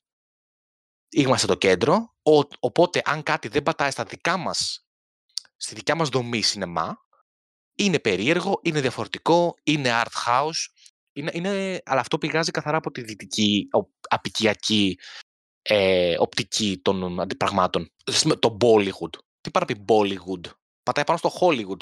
Δεν λεγόταν Bollywood πριν, κατάλαβες; Ναι. Εντάξει, πλέον το, το Bollywood όμως το χρησιμοποιείς και σαν δικό του όπλο στο να Ναι, αλλά ακόμα και, ακουστεί. αυτό, ακόμα και αυτό πηγάζει από... Πρέπει να πατήσεις την αμερικάνικη version του κινηματογράφου για να, ε, για να ακουστεί. Ας πούμε, το RRR είναι πάρα πολύ west. Ε, έχουμε δει μαζί ταινίες, Ινδικές, ωραία. Πιο Ινδικές Ινδικές ταινίες και έχουμε δει μαζί και το RRR. Ε, γιατί μας ήταν και από τους δυο μας πιο ευχάριστο το RRR; Γιατί πατάει πάρα πολύ σε δυτικά tropes. Ενώ το. Οκ, αλλά από το την άλλη, Dircé- σαν, αντί, σαν αντίλογο σε αυτό που λες, μπορεί Ναι. να πει κάποιος ότι Οκ, πήραν οι Ινδοί, ας πούμε, έχουν φτιάξει μια δική τους βιομηχανία, η οποία είναι, εξίσου, είναι πολύ μεγάλη. Μμμ. Εντάξει, δηλαδή ακόμα και το RRR ήταν τρελή παραγωγή, δεν υπήρχαν αυτά που κάναν. Ισχύει. Ε, και οικειοποιήθηκαν την, α- το αμερικανικό μοντέλο και πλέον κάνουν κάτι δικό τους. Που, ε, που, εν- που σε μεγάλο βαθμό, ακριβώς όπως είπες, πιάνει και το δυτικό κοινό. Ναι, γιατί υπάρχει. Γιατί Δεν υπάρχει... υπερασπίζομαι το ότι καλ... αυτό που λες ισχύει ότι έχουμε, έχουμε μια υπερελιστική οπτική στο πώς βλέπουμε τον άλλο. Μμμ. Συμφωνώ, Απλώς Μμμ. σου λέω ότι υπάρχει σαν αντίποδας σε αυτό. Φυσικά και το ακούω πάρα πολύ αυτό που λες. Ε, μ, δεν έχω κάποια απάντηση να σου πω τι... τι... Α, δεν θα- Όχι, μα εδώ, εδώ Λεωνίδα θέτουμε ερωτήματα. Ερωτήματα ακριβώς. Δεν έχω απάντηση. Ι- Ισχύουν και τα δύο. Είναι facts ότι γίνονται και τα δύο. Το ε- έχουν και τα δύο τα καλά τους. Δηλαδή, όντως γίνεται πιο προσιτή, η... γίνεται πιο προστό ο κινηματογράφος μιας άλλης χώρας σε ένα ανδρικό κοινό. Γιατί ο- και εγώ δυσκολεύομαι να δω ταινίες Ινδικές. Πολύ. Δηλαδή, έχω δει τρεις, τέσσερις εκτός του RRR. Ναι. Και ενώ μου άρεσαν, δεν ήταν κάτι που θα έλεγα ότι ξέρετε, ναι, θα το ψάξω παραπάνω. Με δυσκολεύει αυτή η έλλειψη ροής. Αλλά είναι ότι είναι. είναι αλλά, α, α, ε, πατ- κα- αλλά αλλάζει την κουλτούρα σου πάνω στα δυτικά ε, πρότυπα. Το οποίο το βλέπουμε γενικά και στο φαγητό και στη. Σε όλα, στην κουλτούρα. ψυχολογία, Στα ναι, στην πάντα. κουλτούρα. Στη γιόγκα, Ναι, π.χ. πα- αν να πούμε την Ινδία. Παγκοσμιοποίηση. Ναι, μπράβο. Πάντως αναφέρετε, αναφέρεστε σε αυτή την λευκή ματιά. Σας έστειλα νομίζω πριν λίγο ένα link από το British Film Institute που αναφέρει πώς να ξεκινήσεις να βλέπεις ταινίες του Ουσμάν Σεμπέν, ο οποίος είναι ένας ε, Σενεγαλέζος σκηνοθέτης, ο οποίος θεωρείται ο πατέρας του αφρικανικού κινηματογράφου. Θυμάμαι είχα δει ένα ντοκιμαντέρ, ε, λέγεται 20 χρόνια αφρικανικού κινηματογράφου. Είναι ένα ντοκιμαντέρ την, γυριστεί στην Τινησία ε, και α- ανέφερε την ιστορία του κινηματογράφου στην Αφρική. Και είχαν πάρει συνέντευξη από τον συγκεκριμένο και είχε αναφέρει ότι τον είχαν ρωτήσει πώς πιστεύεις ότι εκλαμβάνουν τις ταινίες σου στην Ευρώπη; Η απάντησή του ήταν ότι δεν με ενδιαφέρει το πώς βλέπουν οι, οι Ευρωπαίοι τις ταινίες μου. Η Ευρώπη για μένα είναι ένα προάστιο, συγγνώμη. το ξαναπώ. Για μένα η Ευρώπη είναι ένα προάστιο. Γιατί να είμαι εγώ του ήλιο τρόπε που θα γυρίσει προς τον ήλιο. Εγώ είμαι ο ήλιος. Η Αφ- η Αφρικό- Ο Αφρικανικός κινηματογράφος είναι ο ήλιος, ναι. Μου στο έχω μου το έχεις στείλει. στείλει αυτό. Ναι. Ναι. Βασικά, Νομίζω περιγράφει, περιγράφει πολύ καλά αυτό που λέτε. γι' αυτό μου αρέσουν αυτοί οι κινηματογραφιστές, γιατί και ο Wong Kar Wai, ας πούμε, ε, δεν έχει το In the Mood for Love, δεν έχει καθόλου, δηλαδή δεν, είναι, δεν σου ταΐζει την πληροφορία όπως κάνει ο τρικός κινηματογράφος. Όχι, όχι. Το- Καταρχήν το In the Mood for Love είναι, είναι μια ταινία που μιλάει για τον έρωτα, αλλά είναι και μια κάπως θρησκευτική ταινία που αυτό ακριβώς, το ότι είναι θρησκευτική ταινία, το, το δίνει μέσα από τη ματιά που, θα έχει, που έχουν οι Ασιάτες στο πνευματικό. Ναι. Ναι. Ε, επίσης, κάτι που θα ήθελα να προσθέσω είναι ότι μην ξεχνάμε ότι αυτό που το ανέφερες και εσύ λίγο, ότι ναι, κοιτάμε μέσα από τα μάτια του δυτικού ανθρώπου το, τον κινηματογράφο, επίσης τα κοιτάμε μέσα από του δυτικού άντρα. Έτσι. Δηλαδή, ακόμα και ταινίες που βγαίνουν ε, τώρα και πόσο μάλλον παλιότερα, ειδικά στα 50s και τα 60s και τα 40s, ας πούμε, Μμμ. ήταν ταινίες οι οποίες ο πρωτα... ε, ελάχιστες, δεν ξέρω καν αν υπάρχουν στα 40s ταινίε με γυναίκες πρωταγωνίστριες. Ναι, και, αυτό, γι' αυ- και γι' αυτό υπάρχει πολύ μεγάλη αντίδραση σε αυτό, από τα 90s και μετά, με το, με το κίνημα φεμινισμού στο σινεμά, την Melville και όλα αυτά. Και Μμμ. τώρα πλέον έχει πάρα πολύ με- μεγάλο Μμμ. μέρος του σινεμά είναι female-centered ταινίες. Να πω και ένα παράδειγμα πάνω σε αυτό Ναι. που λέμε. Ναι, Επίσης, δώσ' και άλλο το. παράδειγμα. Ναι. Ε, πώς, λέ- πώς λέμε εμείς οι Έλληνες ότι δεν υπάρχει μετάφραση της λέξης φιλότιμο; Ναι. Υπάρχει μετάφραση. ναι. Δεν Λοιπόν, υπάρχει. Στην Κορέα, λοιπόν, υπάρχει ένα αντίστοιχο concept, το οποίο λέγεται Han, το οποίο είναι ένα, μια αίσθηση βαθ, ε, βαθιάς θλίψης, ε, μισ, μισό, μισό να βρω, κάτσε λίγο, θυμού, πρέπει να βρω τις σωστές ελληνικές λέξεις να το μεταφράσω αυτό, συγγνώμη, γιατί πρέπει να το μεταφράσω όσο, Ναι, οκ. πιο, όσο πιο, με πιο, πιο μεγάλη ακρίβεια μπορώ. Είναι το συνέστημα με, με μεγάλη θλίψη, αγανάκτηση, θυμό και το γκριφ, πώς λέει στα ελληνικά; Απόλυα, όχι Ε, απώλεια. Θλίψη. Πένθος, πένθος. Πένθος, πένθος, μπράβο. Πένθος, συγγνώμη, πένθος, πολύ σωστός ο Πούλης. Εμ, το οποίο προκύπτει αποκλειστικά, α, είναι, είναι, είναι ένας σώος που χρησιμοποιείται αποκλειστικά στην Κορέα, λόγω όλων όσων έχουν περάσει προφανώς στον ε, πόλεμο που είναι στην Κορέα, μετά με την Ιαπωνία, μετά με την Κίνα. Και αυτό βγαίνει πάρα πολύ και στην pop κουλτούρα της Κορέας, αλλά και στον κινηματογράφο. Άμα, άμα δείτε ένα, ένα τεράστιο κομμάτι και των ε, K-drama, αλλά και του κορεάτικου κινηματογράφου είναι αυτό το συνέστημα που δεν είναι αποκλειστικά στ- στραμμένο προς τις κυβερνήσεις, προς άλλες χώρες. Είναι στραμμένο, ξέρω εγώ, σε αυτόν που μου έκανε από ένα minor inconvenience μέχρι σε αυτό που μου σκότωσε, ξέρω εγώ, τον αδερφό ή που μου πήρε τη δουλειά ή που, ξέρω εγώ, μου πήρε το καπέλο. Όλες, αν όχι όλες, η συντριπτική πλειοψηφία των κορεάτικων ταινιών είναι εμφανισμένη σε αυτό το συνέστημα. Και είναι κάτι το οποίο δεν Ε. νομίζω να... Ναι, ναι, ναι, αυτό. Δεν, δεν ξέρω αν το έχουμε αναφέρει ξανά. Και το έμαθα πολύ πρόσφατα. Ενδιαφέρον αυτό πάντως. Ω- ωραίο παράδειγμα. Γενικά μπορείς να μάθεις πάρα πολλά για την κουλτούρα μιας χώρας από το σινεμά τους. Μμμ. Επίσης, ρε φίλε, γιατί ο Ιαπωνικός κινηματογράφος, και όπως είπες, βασίζεται σε αυτό το, το καμπούκι το θέατρο, γιατί ο, ο, ο, ο, Ιαπωνικός κινηματογράφος είναι τόσο καλός δείχνει τραγωδίες. Ε, ναι, γιατί, τα καμπούκι είναι, κωμωδι- είναι τραγωδίες τα περισσότερα καμπούκι. ναι, γιατί έχει μια τραγωδίες. τραγική ιστορία η Όντως. Ιαπωνία. Μμμ. Και γι' αυτό Και γίνονται εκεί- και πολύ καλοί Σέξπιρ. Όπως Ω. ο Throne of Blood. Όντως. Ω, όντως, όντως, όντως. Κουροσάβα. Για να κάνουμε μια περίληψη, να διαχωρίζουμε λίγο αυτά τα δύο κύματα του, του, της κλασικής θεωρίας του φιλμ και της σύγχρονης θεωρίας του φιλμ. Θα λέγαμε ότι η κλασική θεωρία του φιλμ ασχολείται περισσότερο με, με την μορφή του κινηματογράφου, για να βάλουμε και λίγο πιο έτσι, κινηματογραφικές έννοιες μέσα στο, στο επεισόδιο. Ασχολείται κυρίως με τη φόρμα του, πώς να στήσεις ένα πλάνο, πώς να το τραβήξεις, πώς να γίνει το μοντάζ, πώς να τραβηχτεί ο ήχος, πώς να, πώς να κάνουμε σωστή την κινηματογραφική γεωγραφία, το που να βάλουμε την πόρτα, γιατί να είναι εκεί η πόρτα, το γιατί να είναι έτσι τα, το, το φως, γιατί να είναι έτσι το πάτωμα; Αλλά η πιο σύγχρονη θεωρία του κινηματογράφου αφορά το περιεχόμενο, το τι μπορεί να είναι αυτό το βλέμμα, το τι μπορεί να είναι ξέρω, εγώ, αυτό που είπε, τι μπορεί να συμβολίζει ένα παιδί που κλαίει, τι μπορεί να συμβολίζει πιο πολύ στα σύμβολα, πιο πολύ στο περιεχόμενο. Ε, πα- πάνω σε αυτό που λες, ε, ουσιαστικά οι δύο αυτές οπτικές είναι ο ρεαλισμός και ο φορμαλισμός. Οκ. Φορμαλισμός από τη Α, λέξη μπράβο. φόρμα, μορφή και ρεαλισμός επειδή πραγματικότητα. Ωραία. Μμμ. Αυτά πάλι είναι έννοιες οι οποίες πηγάζουν από την τέχνη. Αυτά χρησιμοποιούνταν για να κάνεις μια κριτική σε ένα έργο τέχνης, γλυπτική, ζωγραφική, τέτοια πράγματα. Κυρίως οπ- οπτικής Ναι. τέχνης. Και π.χ. ας πούμε, οκ, ο φορμαλισμός, το οποίο σίγουρα όταν κάποιος ακούει κάτι που τελειώνει σε ισμός, λέει «OK, αυτό θα είναι δύσκολο». Δεν είναι τόσο δύσκολο. Είναι, είναι αρκετά απλό αν το, αν το κάνεις πολύ νιανιά, ρε παιδί μου. Είναι ότι αυτό ξεκίνησε.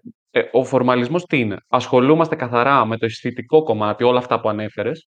Και ενώ ο ρεαλισμός, π.χ. στο σινεμά, ασχολείται περισσότερο με την αφήγηση και με το, τι- το μήνυμα.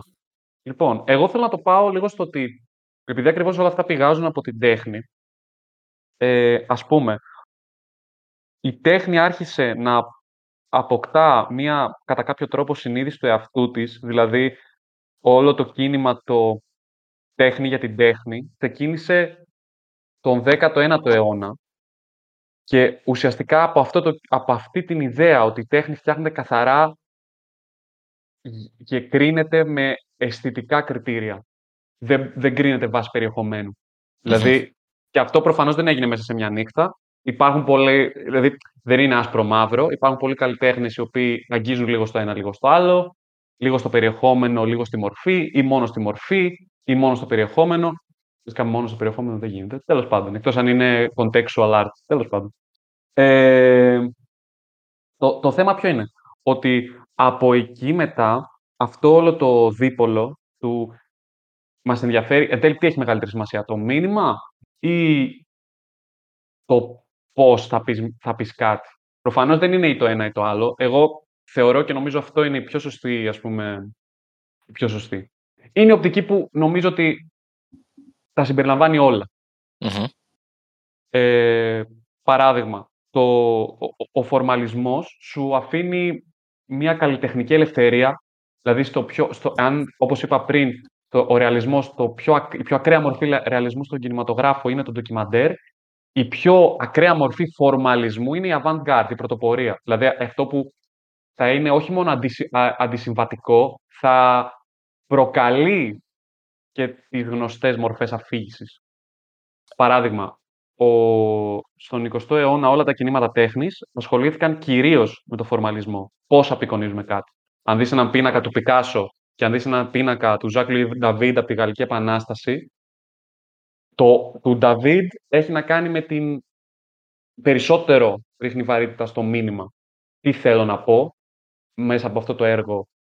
Ε, τα τεχνικά τα είχαν ψηλολιμένα τη ζωγραφική μέχρι τότε. Ναι, ναι, γι' αυτό και πατάει, είναι όλα οι πίνακε πολύ ρεαλιστική, ρεαλιστική απεικόνηση. Ναι. Ήταν, αποτυχημένο, είχαν ναι. συγκεκριμένους κανόνες για τα τεχνικά κομμάτια, οπότε δίναν βάρος στο ποιο είναι το μήνυμα που θέλω να πω. Αν έχεις Ναι. πετύχει τα τεχνικά και είσαι master σε αυτό, πρέπει να βρεις μετά να- για αυτό που θα σε κάνει, που θα σε βάλει στο πάνθεον των καλλιτεχνών, θα είναι το πόσο δυνατό είναι το μήνυμα που έχεις να πεις, το οποίο θα ήταν είτε θρησκευτικό, είτε ε, μυθολογικό, είτε ιστορικό. Αυτό που λέμε ακαδημαϊκή τέχνη. Μπράβο, η ακαδημαϊκή τέχνη. Όταν όλο αυτό αρχίζει και αποδομείται σιγά σιγά στον 19ο αιώνα και αρχίζουν οι ζωγράφοι π.χ. και χρησιμοποιούν πιο έντονες πινελιές και σπάνε τους κανόνες και τα καλούπια που έχει θέσει το παρελθόν, τότε μιλάμε για φορμαλισμό. Τότε αρχίζουμε και παίζουμε με το πώς λέμε κάτι. Ε, ταυτόχρονα βέβαια, έτσι, γιατί κάποιος μπορεί με αυτά που λέω να έχει την εντύπωση ότι ο ρεαλισμός και ο φορμαλισμός ε, συγκρούονται. Αλλά π.χ. ο ρεαλισμός πάλι είναι αντιακαδημαϊκός. Δηλαδή ο ρεαλισμός έστρεψε το βλέμμα από... Απλώς είναι αντι, αντιακαδημαϊκός όσο, όσο έχει να κάνει με το μήνυμα, όχι τόσο με την τεχνική. Προφανώς, ε, δηλαδή ο, ο ρεαλισμός στρέ- στρέφεται προς τον καθημερινό άνθρωπο, προς προβλήματα που όλοι έχουμε να αντιμετωπίσουμε, προς τον φτωχό, προς τους εργάτες, προς την αστική τάξη. Όλες αυτές τις αλλαγές που συμβαίνουν στο 19ο αιώνα αντικατοπτρίζονται την τέχνη. Τώρα για να το ενώσω αυτό με το σινεμά, Θεέ μου, Καμπέσο Ε, καβάλας πήγες. ναι. μέσω καβάλας πήγα, αλλά νομίζω αυτά δίνουν κάποιες ιστορικές έτσι, οπτικές. Μμμ. Ε, στο σινεμά, παράδειγμα, ε, ο ρε- ρεαλισμό θα μπορούσε να πεις α, τον Ιταλικό νέο ρεαλισμό που είπες και εσύ ήταν μετά το 1940, κατά τη διάρκεια του 40 και του 50, Μμμ. όπου έχεις μια Ευρώπη διελειμμένη από τον πόλεμο και ουσιαστικά ξαφνικά οι ταινίες από εκεί που έχουν ε, από προπαγανδιστική, α, α, μ, από, από εκεί που είναι από προπαγάνδα μέχρι ε, έτσι δυναμικούς χαρακτήρες και cool και ο άντρας, ο αρενοπός, ο μυστήριος που λύνει τα προβλήματα, ξαφνικά στρέφεται στον απλό άνθρωπο. Όποιος μας ακούει ακόμα, ε, δείτε, για μένα η πιο ταινία που είναι αντιπροσωπευτική του ρεαλισμού είναι ο «Κλέφτης ποδηλάτων» του Α, Λάρι Ντέιβιτ Τσικλέτη, ναι. ναι, Βιτόριο Ντεσίκα. Ε, γενικά ο Ιταλικός ε, νεορεαλισμός είναι ε, σε σημείο που νομίζω ακόμα και οι ηθοποιοί δεν ήταν γνωστοί ηθοποιοί, ήταν απλοί άνθρωποι. Όχι, όχι, αυτό. Χρησιμοποιούσαν ανθρώπους της καθημερινότητας για, να- για να παίξουν τους ρόλους και συνήθως τους βάζαν να παίξουν τον εαυτό τους. Ναι, ναι, ναι. ναι. Και είναι ενδιαφέρον το πώς αυτό προκύπτει όχι μόνο από το ότι, ξέρεις, όχι ιδε- τόσο πολύ ιδεολογικά, όσο το, το ότι σίγουρα δεν υπήρχε και το budget, σίγουρα δεν μπορείς, ρε- δεν μπορείς, ρε φίλε, σαν καλλιτέχνης να συμβαίνει ένας τέτοιος πόλεμος, μια τέτοια καταστροφή και να μην πεις, οκ, δεν είναι δυνατόν να ασχολούμαι με τον detective που ψάχνει την, τη γυναίκα που απατάει τον άντρα της, γιατί Μμ. προφανώς και η γυναίκα θα απατάει τον άντρα της σε Ναι, τέτοιες εντάξει, ταινίες ναι. το 40, έτσι. Να αναφέρω Ναι. μια ακόμα ταινία, η Κόκκινη Ναι, ναι, ναι. Έρημος, η Deserto Rosso του Αντωνιόνι. Είναι επίσης, α, ακα- ακριβώς το που λες, Ιταλικός νεορεαλισμός, ε, πέρα από τη Μόνικα Βίτη, ηθοποιοί, απλοί άνθρωποι που παίζουν σε αυτούς τους και πέρα από τη φτώχεια και την... ε, μ, πέρα από τη φτώχεια, μιλάει πάρα πολύ και για την βιομηχανική επανάσταση που συνέβη στην Ιταλία και πώς αυτή διαλύει την παλιά Ιταλική πραγματικότητα αλλά παίζει και με φορμαλισμό. Δηλαδή, πολύ, πολύ ωραία. Δύσκολη Ναι, γενικά- ταινία, αλλά Μμ. ε, πατάει πολύ στα που λες. Συγγνώμη, συνέχισε. Ναι, και γενικά ο, πάλι και ο ρεαλισμός, το πώς θα στήσει την κάμερα, το πώς θα δείξει μια ιστορία, παίζει, παίζει ρόλο η φόρμα που θα Μμμ. χρησιμοποιήσεις. Δεν είναι Ναι, ότι ναι, μπορείς φυσικά, να τη φυσικά. βγάλεις τη φόρμα τελείως από το νόημα. Ε, μ, απλώς στο ρεαλισμό δίνεται η, η φόρμα εξυπηρετεί την ιστορία. Και γενικά οι- νομίζω οι καλές ταινίες αυτό κάνουν. Όσο αφηρημένες και όσο πειραματικές και να είναι, μια καλή ταινία είναι μια ταινία η οποία θα σου πει. Αυτό είναι δικό μου. Δεν λέω ότι ισχύει απόλυτα. Κάποιος άλλος μπορεί να σου πει ότι εμένα με ενδιαφέρει καθαρά μια φορμαλιστική οπτική, δεν με ενδιαφέρει τόσο πολύ η αφήγηση. Με ενδιαφέρει το συνέστημα που θα πάρω. Μμμ. Και είναι δεκτό. Αλλά νομίζω ότι οι, οι, οι πραγματικές ταινίες που, οι, πραγ- οι ταινίες που πραγματικά σε εμένα με, με ταράζουν, ας πούμε, με, ή και θετικά ή και αρνητικά, μου δημιουργούν ένα συνέστημα, είναι αυτές οι οποίες η μορφή εξυπηρετεί το νόημα. Και ε, για να φέρω κάποια πιο σύγχρονα λίγο παραδείγματα ταινιών που θα μπορούσαμε να βάλουμε ας πούμε, στην κατηγορία ρεαλιστικές, είναι παράδειγμα. ε, American History X. ε, Before ε, Sunrise. Spotlight. Ω. Saving Private Ryan. Zodiac. Και από σειρές το The Wire. Δηλαδή αυτές, αυτά όλα είναι καταστάσεις οι οποίες μπορείς να φανταστείς ενδεχομένως τον εαυτό σου να είναι σε αυτές ή μπορείς να πεις ότι σε κάποιο άλλο σημείο του κόσμου αυτά συμβαίνουν. Θα προσθέσω σε αυτές τις ταινίες που είπες και Α, το βέβαια. τον Παρακαλώ. Οκτώβριο του Eisenstein. Ε, ναι, σ- δεν ξέρω αν με ακούστηκε. Θα ήθελα να προσθέσω σε αυτές τις ταινίες που είπες και τον ε, Οκτώβριο του Eisenstein. που- Για τον, στον, για τον οποίο θα μιλήσω αργότερα. Οκ.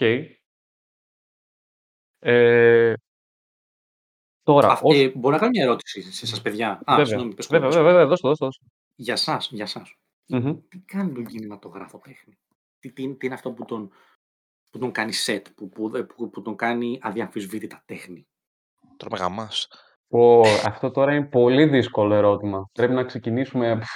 Αυτό θέλει ένα επεισόδιο να συζητάμε, bro, γιατί εγώ έχω Πραγματικά. λίγο, λίγο απόψεις, εμ, πώς λέγονται, Οκ, κόψτε. το, Gatekeeping. κόψτε το, κόψτε το. όχι, όχι, άστο, δεν το, δεν το κόβω, Μ' άστο άκου. μέσα. Ναι, ναι, Το είναι θέλω. ωραίο. Είναι, ένα- θα το πιάσουμε σαν θέμα, αν ενδιαφέρει και το κοινό. Πολύ γρήγορα για μένα δεν είναι όλες οι ταινίες τέχνη. Είναι λίγο extreme η άποψή μου και το ξέρω. OK. OK. Ε, Έχουμε κάνει αυτή τη συζήτηση. Ε, έχω λίγο αυστηρά κριτήρια του τι θεωρώ Δεν σου τέχνη και λέω τι για τις θεωρώ ταινίες. Δεν σου λέω για τις ταινίες. για τον Εγώ κινηματογράφο επειδή γενικά. Ο κινηματογράφος, ο κινηματογράφος γενικά, τι, τι είναι αυτό που όρισε τον κινηματογράφο ως τέχνη, τι είναι αυτό που τον έκανε. Ε, να πω εγώ τι πιστεύω. Βγαίνεις. Τώρα, ναι. αλήθεια, δεν το έχω Ναι, ναι. σκεφτεί, δεν το έχω σκεφτεί, αλλά έτσι όπως με αυτά που λέμε και όπως κυλάει η κουβέντα, νομίζω ότι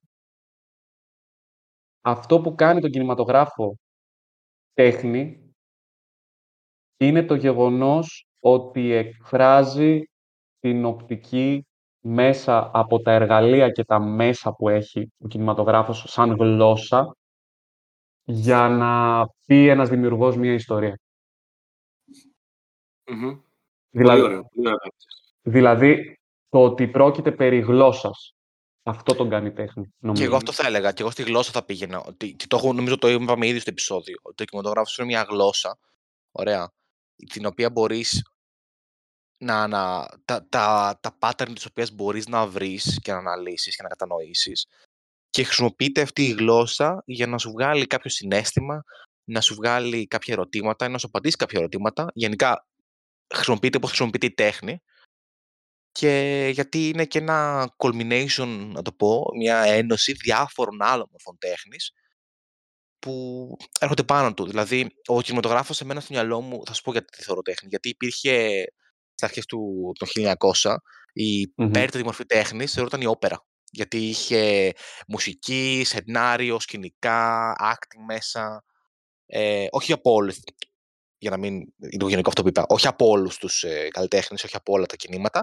Αλλά υπήρχαν κάποια κινήματα στη Γερμανία, νομίζω κυρίως, που θεωρούσαν την όπερα το, την υπέρτερη μορφή τέχνης, τη συνδυάζει όλες τις τέχνες. Ε, η- Ε, αυτό, αυτό ήθελα να πω. Εντάξει, το είπες. Οκ. εκεί, εκεί πατάει για μένα ο κινηματογράφος. Είναι ακριβώς για τον ίδιο λόγο αυτόν είναι ο κινηματογράφος για μένα μορφή τέχνης.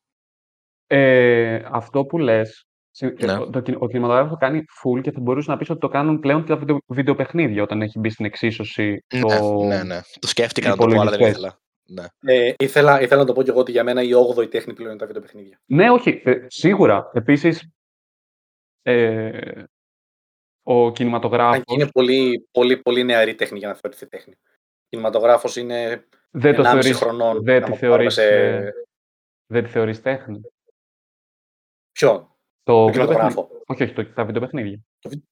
Το βιντεοπαιχνίδι το θεωρώ, το θεωρώ τέχνη. Παρ' όλα αυτά είναι πολύ νωρίς για να έχει γίνει κοινότυπη τέχνη.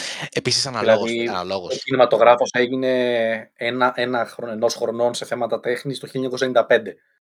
Ναι, δηλαδή- ναι, αλλά το βιντεοπαιχνίδι, ρε μπρο, είναι και το Tetris βιντεοπαιχνίδι. Το, βιντεοπαιχ- το Tetris Δηλαδή Ωραία. υπάρχει. Ε, Ε, διαφωνώ, φίλε. Γιατί, Διαφωνώ. Γιατί, Διαφωνώ το πλήρως. Tetris, γιατί το Tetris δεν, θε- δεν θεωρείται.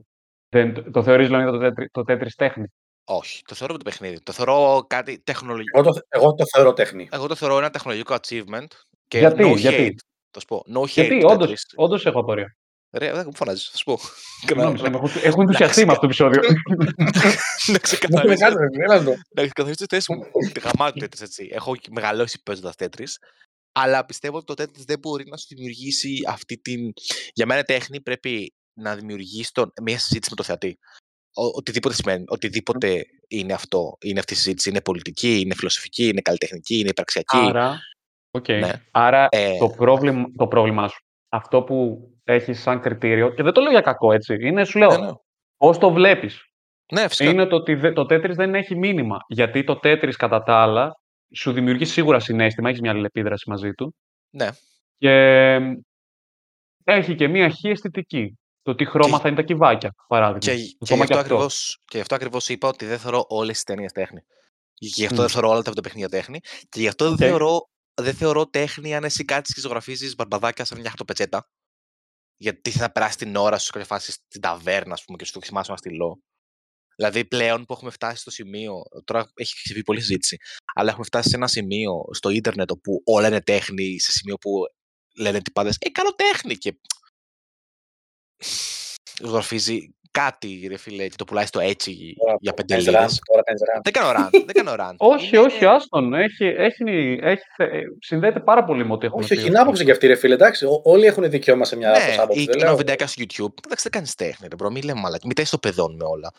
Ε, Δεν, δεν σου λέω ότι η τέχνη πρέπει να είναι ακαδημαϊκή και πρέπει να ακολουθείς κανόνες που ακολουθούσαν ε, Μμμ. στην αναγέννηση και μετά στα 1800. Αλλά η τέχνη, ε, δηλαδή όταν ξέφυγε, όταν ξέφυγε από το ακαδημαϊκό και στις αρχές του 1900 μέχρι το 2000, μέχρι το 1990 και άρχισε να, άρχισαν να σπάνε αυτοί οι κανόνες και να μην είναι όλα τόσο τέλεια γεωμετρικά.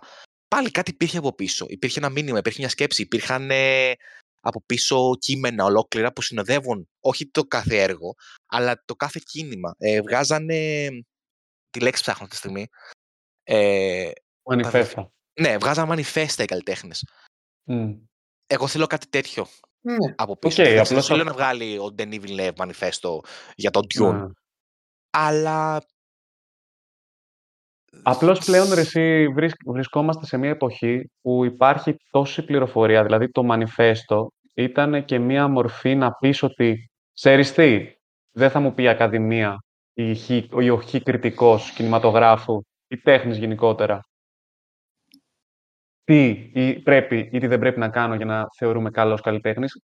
Εγώ, γιατί οι καλλιτέχνες θα βγάζουν τα μανιφέστα, εγώ Ναι. ως, καλ- ως δημιουργός θα ορίσω τι κάνω καλά και γιατί αυτό που κάνω καλά έχει σημασία. Πλέον που ζούμε στην εποχή της τόσης πληροφόρησης, γιατί δεν υπάρχουν μανιφέστα; Γιατί δεν, δεν έχει νόημα; Γιατί για κάθε δικό σου μανιφέστο υπάρχουν άλλα 50 Ναι. εκατομμύρια.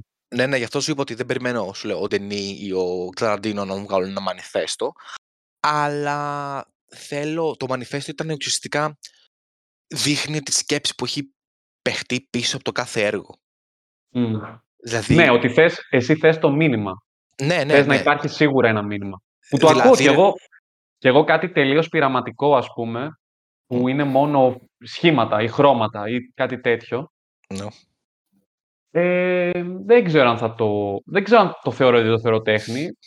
Σίγουρα έχει τεχνική, Μμμ. αλλά δεν ξέρω αν θα το βάζα τέχνη. Π- Ε, Π.χ. ναι, συγγνώμη, Πολύ Κώστα, δεν να- είναι- να πω, συγγνώμη λίγο, να θε- τε- κατά τελευταίο. Ε, Πες για να πω κι εγώ μετά αυτό που ήθελα να πω κι εγώ. Ωραίο, το ουρητήριο του Ντουσάμ, ωραία, Μμμ. είναι τέχνη. Για χύψη Είναι τέχνη. Συμφωνώ τέχνη. ότι είναι τέχνη. Δεν έχει τεχνική όμως. Όχι, δεν έχει τεχνική. Το να βάλω εγώ τα γυαλιά μου του ηλίου σε ένα ε, βάθρο και να πω αυτή είναι τέχνη, δεν είναι τέχνη. Κατάλαβες, τι φα- καταλαβαίνεις. Εντάξει, Ο Ντουσάμ τώρα πας κάτι- και θα, θα κάνεις κάτι πεπατημένο όμως τώρα. Ναι, ο, να το ο- κάνεις ναι, αυτό. μα αυτό. Ο Ντουσάμ κάτι, όμως ο Ντουσάμ, το, το ουρητήριο, έχει δημιουργήσει μια συζήτηση με την τότε τέχνη. Και το ready made που γεννήθηκε από αυτό, έχει τόσο αντίδραση σε κάτι. Υπάρχουν οι Ναι, ναι, ναι. καλλιτέχνες, μετά δημιουργείται, αρχίζουν να γίνουν τα εργοστάσια, να βγάζουν προϊόντα πάρα πολύ γρήγορα, ουσιαστικά καθιστά κάπως άχρηστη την, ε, ας πούμε γλυπτική μέχρι ένα σημείο, οπότε του Σάμ έρχεται και λέει όχι, κάνω αυτό ως απάντηση. Ε, ε, Αντίστοιχα όπως ο εμπρισιονισμός γεννήθηκε ως αντπα- αντίδραση στη φωτογραφία, που η, φωτο- η δημιουργία της φωτογραφίας καθιστούσε άχρηστη την υπεραλιστική απεικόνηση ενός τοπίου. Γιατί ο Μμμ. άλλος λέει μπορώ να κάνω ένα κλικ, ωραία. Και έτσι γεννήθηκε ο εμπρισιονισμός. Γιατί είπανε πώς θα αντιδράσουμε σε αυτό. Ναι, δεν έχει Θέλω- άδικο. α- αυτό, θε- ε, εγώ αυτό θέλω να είναι η τέχνη μου. Οκ. Δεν Στον είναι η έπες, άποψή ε, μου. η ο- ναι, ναι, όχι, εννο- ε, κατά- είναι η δικιά μου άποψη, δεν είναι η άποψη κα- που επιβάλλω. Μα δεν, πρω- πρώτα απ' όλα, ό,τι έχουμε πει ως τώρα δεν υπάρχει σωστό και λάθος. Δεν γίνεται. Ναι, είναι, ναι, είναι απλώς ακριβώς, οπ- ακριβώς. οπτικές. Φυσικά, φυσικά, φυσικά. Ακριβώς. Ε, ο, ο Ε, Θονέ, πες πες λίγο τον- γιατί πήγες κάτι να πεις. Όχι, απλά θέλω να απαντήσω στη- και στην ερώτηση που έκανα εγώ σε εσάς και να πω και στο Λεωνίδα το γιατί θεωρώ και τα βιντεοπαιχνίδια τέχνη και το τέτοιο συγκεκριμένα τέχνη. Μμμ. Ο, ο κινηματογράφος δεν ξεκίνησε ως τέχνη. Ξεκίνησε ως μια τεχνική, όπως είπε πολύ σωστά ο Κούλης. Και γι' αυτό ήθελα να σας διακόψω και εκεί. Πολύ Ξεκίνησε μια σωστός. τεχνική για να μπορούμε να, για να, μπορούμε να ουσιαστικά να καταγράφουμε την κίνηση σε ένα επιστημονικό επίπεδο. Δεν μπορούμε να καταγράφουμε, ε, να κάνουμε επιστημονικά πειράματα και να τα καταγράφουμε. Έτσι ξεκίνησε ο κινηματογράφος. Αυτό ήταν ο πρώτος κινηματογράφος που έκανε ο Έντισον και αυτός ήταν ο πρώτος κινηματογράφο, ο κινηματογράφος που έκανε και ο Λουμιέρ. Μμμ. Και εκεί, Θέλοντας ή όχι, θέλοντας τιμή. Καλός ή κακός. και εκεί έχεις, έχεις δίκιο σε αυτό. Και εκεί να πούμε και ότι ακόμα και η λέξη κινηματογράφος είναι, ακριβώς. εστιάζει στο γεγονός ότι καταγράφω την κίνηση. Ε, επιλέξεις. Κίνηση. Ακριβώς. Αυτό που τον έκανε για μένα, για μένα κινηματογράφο είναι ο συνδυασμός ή, ή μάλλον η αναπαράσταση του συνδυασμού των υλικών συνθήκων της εποχής μαζί με το συναίσθημα, με, τη- με την παραγωγή συναισθήματος για τους θεατές. Αυτό πιστεύω, αυτό πιστεύω τον έκανε κινηματογράφο.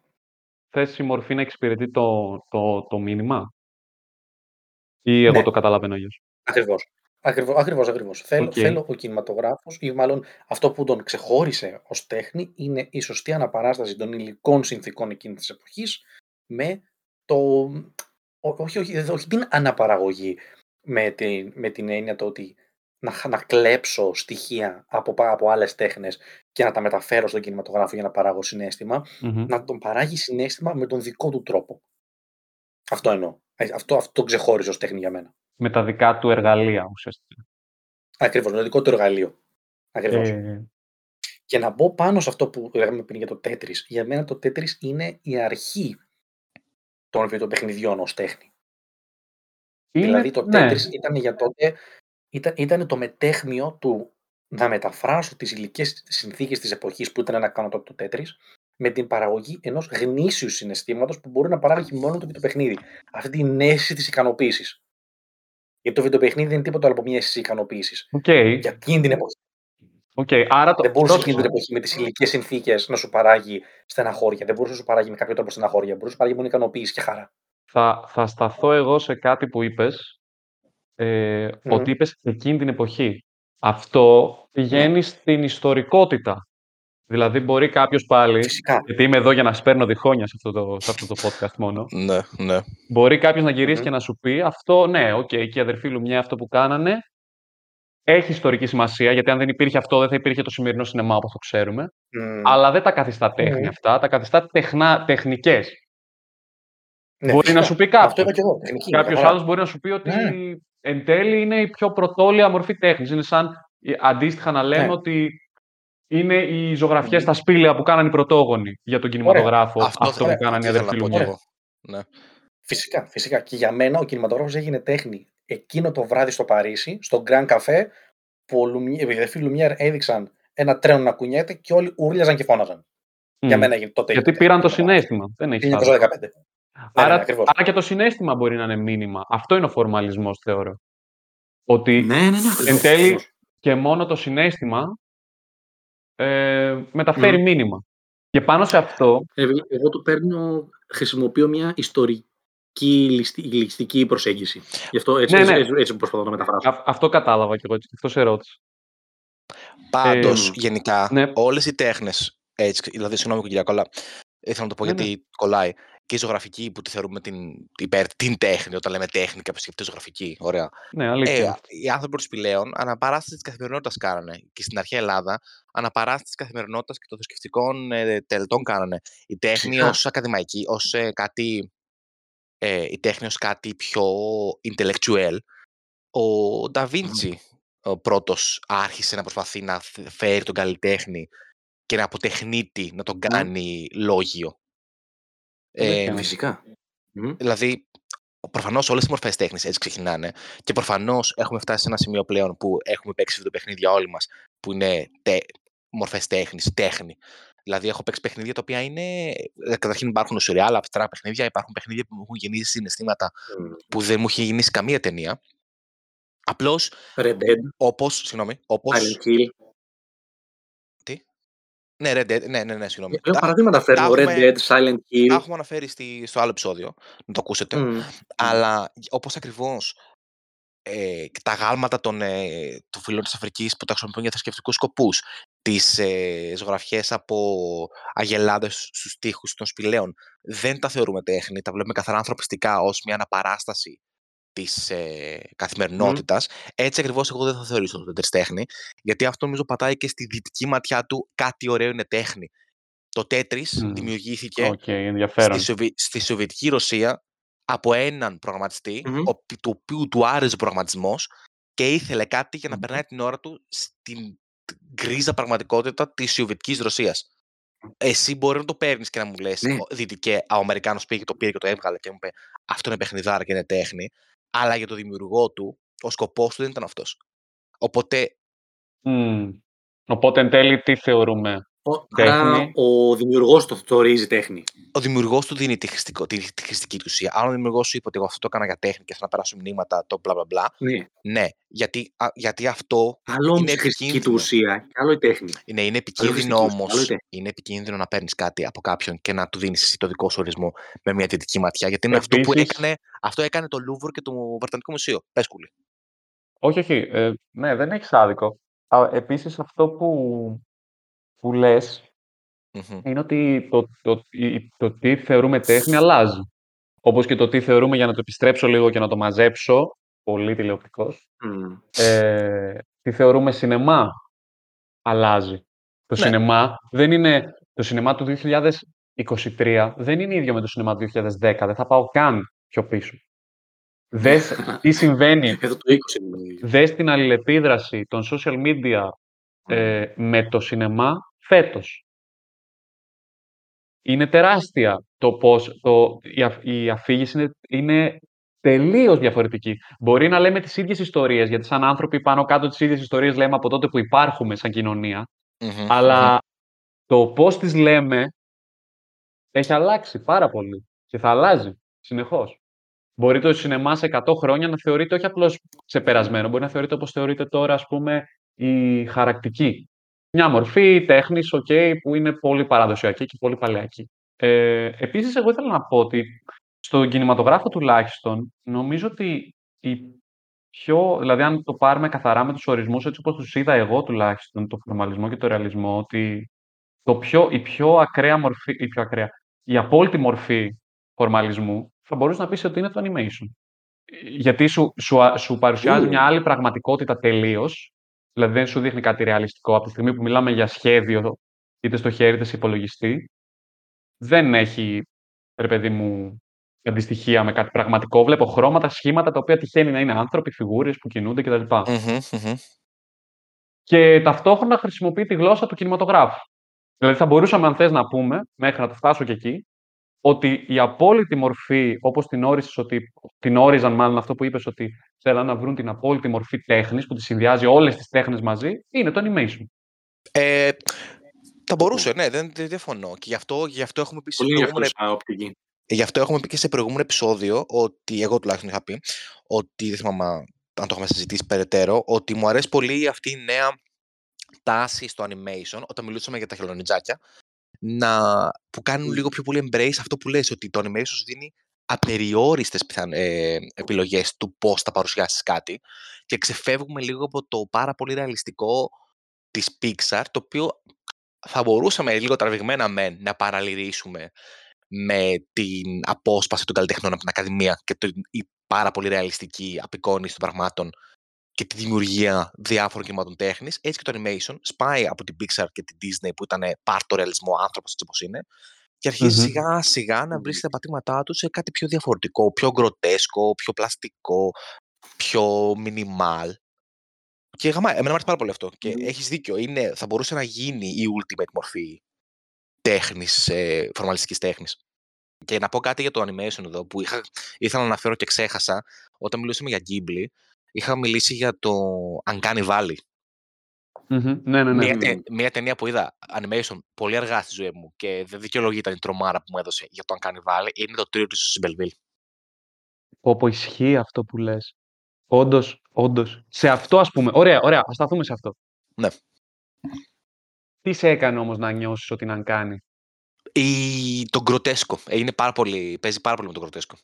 Με τις Το, το, μορφές. το, πώς, το πώς απεικονίζονταν οι άνθρωποι, όχι το τι ήταν αυτοί οι άνθρωποι Ναι, ναι, απαραίτητα. ναι. Ήταν η εμφα... η- καθαρά η εμφάνιση των ανθρώπων και πώς Μπράβο. απεικονίζονταν. Δηλαδή στο τρίο της Μπελβίλ, επειδή, χρησιμο- επειδή οι φιγούρες φτάνουν σε, σε σημείο παραμόρφωσης που μπορείς να πεις ότι είναι και καρικατούρες τελείως, ρε παιδί μου, το σχέδιό του, Μμμ. σου βγάζει ότι. Εντάξει, και η ιστορία, οκ, είναι λίγο σουρεάλ. Δηλαδή, Ναι, ένας ναι, ναι, έμπορος ναι. κρασιών ε, ντοπάρει ποδηλάτες. Το ποδηλάτι. ναι. Ναι, με κρασί. Οκ. Γαλλία, Αλλά- Γαλλία. Πάρτο. Γαλλία, Γαλλία. Αλλά. Αχ, η Γαλλία. Τέλος πάντων. Ε, αλλά πέρα από αυτό, αυτό που σε κάνει να νιώθεις το αγκάνι, το, το λίγο αλόκοτο, το ότι αυτό που βλέπω τώρα λίγο με τρομάζει, αλλά και λίγο μου αρέσει, Μμμ. είναι το σχέδιο, δεν είναι η ιστορία. Ναι, ναι. Ναι. Ε, πιστεύω το Και- βγάζει το νόημα. Συστή, δεν ξέρω, αν- δεν ξέρω αν Μπρο, βγάζουμε. έχουμε πει τόσα πράγματα, δεν βγαίνει κανένα νόημα. 100%. Ε, εμένα, αν, αν θέλετε κρατήσετε το βάλτε αυτό, αν άκουγα τέτοιο podcast, θα περίμενα να βγει part 2, αν ρωτάτε εμένα. Κι εγώ. Ναι, Γιατί βασικά έχουμε ξεφύγει τελείως στον κινηματογράφο και τη θεωρία του κινηματογράφου και έχουμε πάει Εντάξει. πλέον στο τι είναι τέχνη. Γαμάει αυτό. Δηλαδή, δεν Και το λέω για λογικό κακό. δεν είναι ρε εσύ, γιατί Ε, ναι. ξαναλέω, ο κινηματογράφος δεν βγήκε μια μέρα boom. Ή Μέχρι τότε δεν είχαμε τίποτα να εκφραστούμε και ξαφνικά είχαμε τον κινηματογράφο. Ο κινηματογράφος τι έκανε; Πήρε τη λογοτεχνία, πήρε τη ζωγραφική, πήρε στοιχεία από όλες τις τέχνες και Μμμ. συνέθεσε και, και βάζοντας, προσθέτοντας την καινοτομία της κίνησης, έφτιαξε αυτό που ονομάζουμε σήμερα σινεμά. Αυτό που ονομάζουμε σήμερα μορ, τέχνη, κινηματο... σαν τέχνη κινηματογραφική, ας πούμε. Είναι λοιπόν ο σινεμάς, Με λίγα λόγια, έγινε η απόλυτη τέχνη. αυτό θα έλεγα, είναι ο σινεμάς η απόλυτη μορφή τέχνης. Είναι, σε- δεν, Για μένα 100%. δεν ξέρω αν θα χρησιμοποιούσα τη λέξη απόλυτη. Είναι με βεβαιότητα η τέχνη που συνδυάζει τουλάχιστον όσες τέχνες υπήρξαν ως τώρα.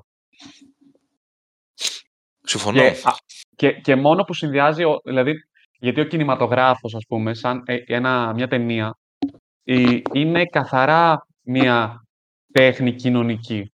Που αυτό δεν το συνα... πέρα από το θέατρο, όλες οι άλλες μορφές τέχνης δεν είναι κοινωνικές. Δηλαδή, ο καλυ- για τον δημιουργό, μιλάω πάντα από την οπτική του δημιουργού. Μμμ. Ο κινηματογράφος, ο δημιουργός, πρέπει να έρθει σε επαφή με πάρα πολλούς... Αυτή είναι η δουλειά, ας πούμε, του σκηνοθέτη. Ο σκηνοθέτης πρέπει να είναι ο συντονιστής, πρέπει να είναι αυτός που θα έχει την ιδέα και το όραμα και να βρει ικανά άτομα με τεχνογνωσία και ταλέντο. Ταλέντο, τέλος πάντων. Δεν υπάρχει ταλέντο. Τέλος πάντων. Δεν υπάρχει ταλέντο και, ισχύει. με, και με γνώσεις, και με γνώσεις, ώστε να φέρουν, να υλοποιήσουν το όραμά του. Μμμ. Είναι μια... Αυτό για μένα είναι πολύ μοναδικό. Και νομίζω, ας πούμε, εσύ το έχεις ζήσει πιο πολύ. Το έχεις ζήσει εκ των έσω αυτό. Ναι, όχι, συμφωνώ στο το πλαίσιο. Είναι απίστευτο να βλέπεις ανθρώπους τόσο εξειδικευμένους στο ένα αντικείμενό τους, να έρχονται όλοι μαζί και να συνεργάζονται σε, όχι πάντα με αρμονία, αλλά κυρίως αρμονικά, για να εκφέρουν το, το όραμα ενός. Ουσιαστικά ο, αυτό είναι που έμαθα ότι ο σκηνοθέτης είναι σαν μαέστρος. Μπράβο, ακριβώς αυτό είναι. Ναι, αυτό. Ακριβώς αυτό είναι. Και σε αντίθεση με τι άλλε τέχνε, δημιουργεί εμπειρίες κοινωνικές. Αυτό εμένα λίγο με εξητάρει, ας πούμε, ότι σου δημιουργεί σχέσεις. Δεν ξέρω, εγώ αυτό το βρίσκω και όμορφο και πολύ έτσι, δυνατό, πολύ ανθρώπινο. Γι' αυτό νομίζω ότι. Ναι, όχι, ξέρεις τι, θα συμφωνήσω εν τέλει. Ε, είναι όντως η απόλυτη μορφή τέχνη. Στο- στο ίδιο- Μόνος του. μόνος του, Μόνος μόνος του, στο ίδιο επεισόδιο, μόνος τους. Στο μονόλογο του. Για το γιατί δεν είναι, πίστηκε μόνος του. Ε, πάντως, Λεωνίδα, για το Uncanny Valley που έλεγες, Μμ. νομίζω, Κούλη, μπορείς να, να συμφωνήσεις και να διαφωνήσεις μαζί μου, γιατί ο Λεωνίδας δεν το έχει δει. Μμ. Το έζησα πάρα πολύ στο Twin Peaks. Cool, φίλε. Όλες οι ταινίες του Lynch το έχουν αυτό. αλλά Το Twin Peaks ήταν το απόλυτο. Α. Το, εκεί καλά και στο... Αχ, πώς, πώς τη λέγανε την ταινία του, του Lynch; Πώς, αχ, πώς τη λέγανε την ταινία του Lynch. Στο, στο Mulholland Blue Drive. Velvet ήταν εκείνη η σκηνή. Ω, ναι, φίλε. Ε, που αυτή που παίζει τον Goodfellas, δεν θυμάμαι το όνομά της, ε, Αχ, ούτε εγώ. ανοίγει τα πόδια της και ο άλλος κάνει ότι αναπνέει. Πω, Μπρο, αυτή η σκηνή με στοιχιώνει ακόμα. Ρε, το, το, αν, το Uncanny Valley επίσης θα μπορούσε να γίνει πολύ εύκολο επεισόδιο, γιατί έχει, Ναι, είναι ναι. πραγματικά, νομίζω, το πιο συναρπαστικό ε, είδος, δεν το λες είδος σινεμά, από τις πιο συν, συναρπαστικές ο, ο, Συναίσθημα. οπτικές. Ναι, ναι, ναι, μπράβο. Δηλαδή, σε εξητάρει, ρε φίλε, γιατί έχει μέσα και τον τρόμο, Μμ. αλλά έχει και το κάτι το γοητευτικό. Δεν είναι ο τρόμος, ρε παιδί μου, αποτρόπαιος, ο ομός. Είναι ο μα, Είναι ο τρόμος μαγι- που δεν μπορείς να πάρεις τα μάτια σου από πάνω του. Μπράβο, είναι μαγικός τρόμος. Σε υπνοτίζει το αν κάνει βάλει. Λεωνίδα, δες Twin Peaks, θα σου αρέσει πάρα πολύ. Ε, το έχω Ναι, και εγώ στο, πιστεύω. στη λίστα να το δω, γιατί έχω δει και Ατλάντα που έχω ακούσει ότι είναι πολύ παρόμοιο και Ε, εντάξει, υπερβολή θα πω, αλλά οκ. Σε ένα βαθμό Ατλάντα, μοιάζουν, εντάξει. ο δημιουργός το έχει πει Twin Peaks με rapper, το Ατλάντα. Οκ. Ποιος, ο Χίρο Μουράι. Ναι. Μμ. Ε, αυτά από εμάς, κυρίες και Είναι- είναι κύριοι. μια άποψη. Ελπίζουμε... Αυτά, ε, ελπίζουμε να μην σας κουράσαμε πάρα πολύ. Όχι, Επίσης- τα λες καλά. Πρώτη φορά θέλουμε ε, feedback πραγματικά, γιατί εμάς μας άρεσε πολύ αυτό το επεισόδιο και θέλουμε να δούμε αν σας άρεσε και εσάς για να δούμε πώς θα κινηθούμε στο μέλλον. Ναι, να συνεχίσουμε. Εμείς θέλουμε πολλά να συνεχίσουμε. Να ξέρουμε αν θα κάνουμε rebrand ή όχι. θα γίνουμε μόνο φιλοσοφία. ε, ελπίζουμε να περάσετε καλά, όσο καλά περάσαμε και εμείς. Ε, ελπίζουμε να σας ψήσαμε να ψάξετε λίγο παραπάνω τη γλώσσα του κινηματογράφου και να αρχίσετε να λέτε και εσείς με ένα πιο κριτικό μάτι τις ε, ταινίες σας. Θα γυρίσουμε σε αυτό το θέμα, θέλετε δεν θέλετε. Ε, γιατί πραγματικά από τις μειώσεις Και μας θα έχουμε κάνω πει και τα ένα μισά. Q&A. Ναι. Θα κάνω και ένα Q&A για το podcast. Να μας πείτε, άμα θέλετε, ποια ήταν η ταινία που σας άλλαξε την άποψη για το τι είναι κινηματογράφος και από πότε πήρε τον κινηματογράφο σοβαρά. Ωραίο. Αυτά από εμάς. Ήμουνα ο Κυριάκος Ματζόγλου. Και εγώ ο Κωνσταντίνος Οθονέος Εγώ ήμουν ο Λεωνίδας Εφεδιάδης. Καλή συνέχεια. και γεια σας.